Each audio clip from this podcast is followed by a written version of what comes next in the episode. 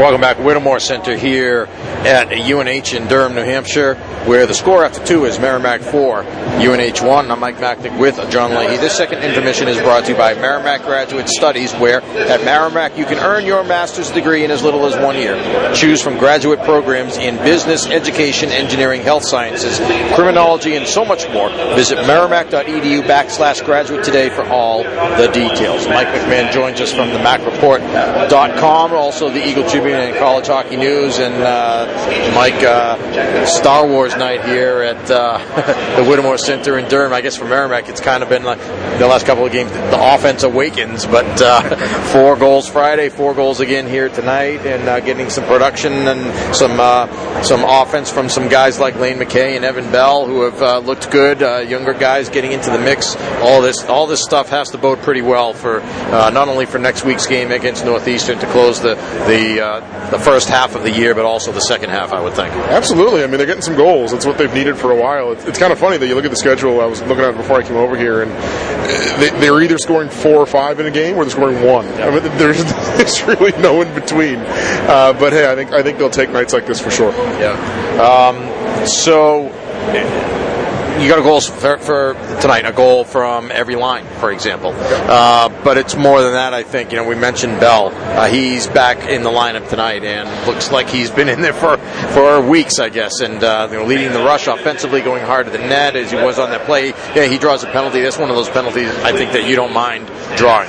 Absolutely, yeah. He's quick too. I mean, they talked about how, how how good of a skater he was before he got here when they committed him, and there's been a couple times, I know, in the first period where he drove the net, made a play, got a puck on net, loop behind, and before you know it, he's back at the blue line. Like he, he's a quick skater; he can move, and uh, that's, that's been the big thing tonight. I think is they early in the game, it, it seemed like they were being forced to dump the puck a little bit more, but then all of a sudden it opened up, and they've got some guys that can skate now. You know, before in years past, this especially here has been a little bit of a nightmare for them because they just they'd get outskated, but not anymore. I mean, they I think they've outskated UNH. And I'm not granted UNH is their third game in five days, but uh, they've outskated UNH tonight, and that's when they've been effective. Is when they've been able to carry the puck into the zone. There's a lot of open space, but they can sort of use that now, whereas maybe five, six years ago they really weren't able to.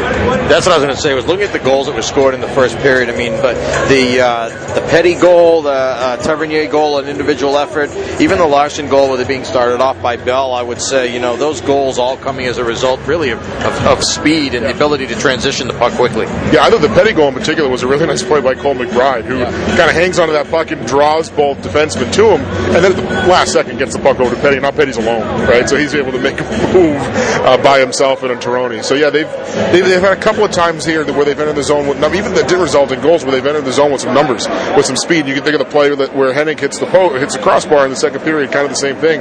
They've been able to hit that blue line with some speed and not slow down and attack the net quickly, and that's I think where they've been able to use their skating the most. A couple of huge saves for Craig Pantano, uh, one on the breakaway there. What, what, do you see in terms of his development and his particularly his confidence right now? Yeah, it just seems like nothing phases him. I mean, that's what they talk about. But uh, I think you go back to, to Friday and they allow the first goal and doesn't seem to bother him, and they come back and win four to one.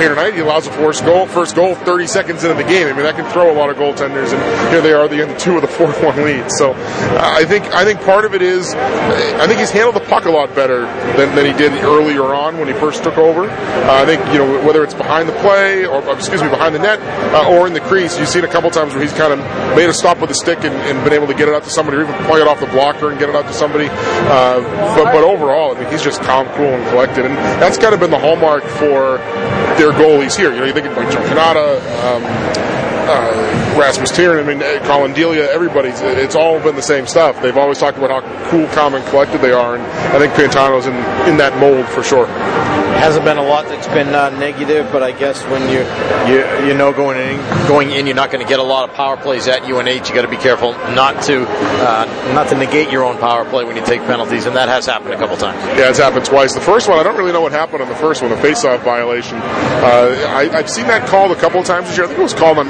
Earlier this year, Colgate. Uh, I don't know if it had to do with how quickly he moved his stick off the ice or what. But uh, yeah, that, that was kind of a weird one. And like I said, both times they've had him cut short, especially where their power play's been so deadly. You want to try to get it out there as much as you can.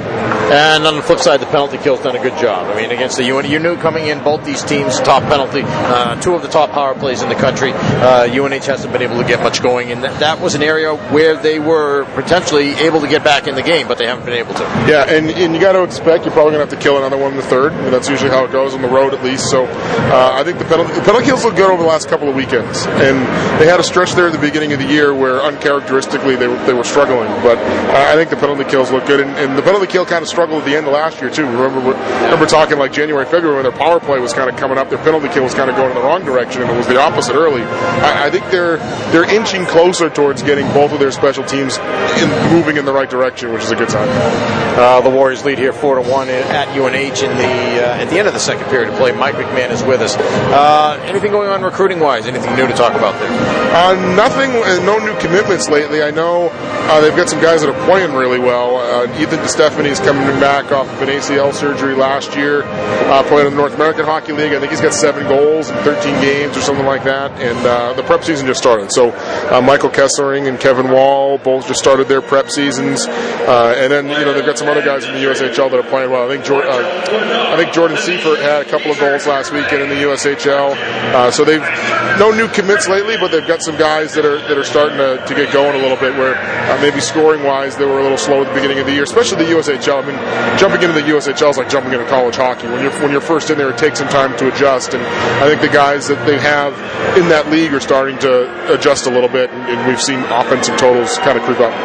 We were talking a little bit uh, earlier in the period, Mike, about taking a look around Hockey East. How about BU scoring nine on Norm Bazin's UMass Lowell Riverhawks? Never thought we'd see that. Yeah, me neither. They, they've been waiting for that one too. I mean, they, I don't think anybody expected them to be what seven, ten, and one or whatever they were going into that game either. So uh, we'll, see if that's a breakout for them if they're able to kind of capitalize. You know, they're, they're in a weird spot where they're going to lose some guys for the World Juniors in a couple of weeks, and then they're going to lose some guys for the Olympics a couple of weeks after that. So uh, they they're a young team, and, and I think they're going to be losing some guys, particularly for the Olympics. They're probably going to lose some of their veteran guys, which are really the guys that they need. Uh, I think so. A guy like Jordan Greenway, for example, is probably going to be a guy that they that they're going to be without. I would assume for the Olympic team, uh, especially with the development this week with, with Russia not going. The, the KHL is threatened to not let guys out of contract, so that could mean even more college players end up, or more college players end up going. So uh, that, that's they're going to have to still survive some some tidal waves there in terms of losing some guys. All right, Mike. Next week, Northeastern. Uh, assuming they hold on here, uh, pull out these two points. That's another two points next week at home against a Northeastern team that I, they didn't play badly against in a couple of games. Cayden Primeau, though, uh, seems like he's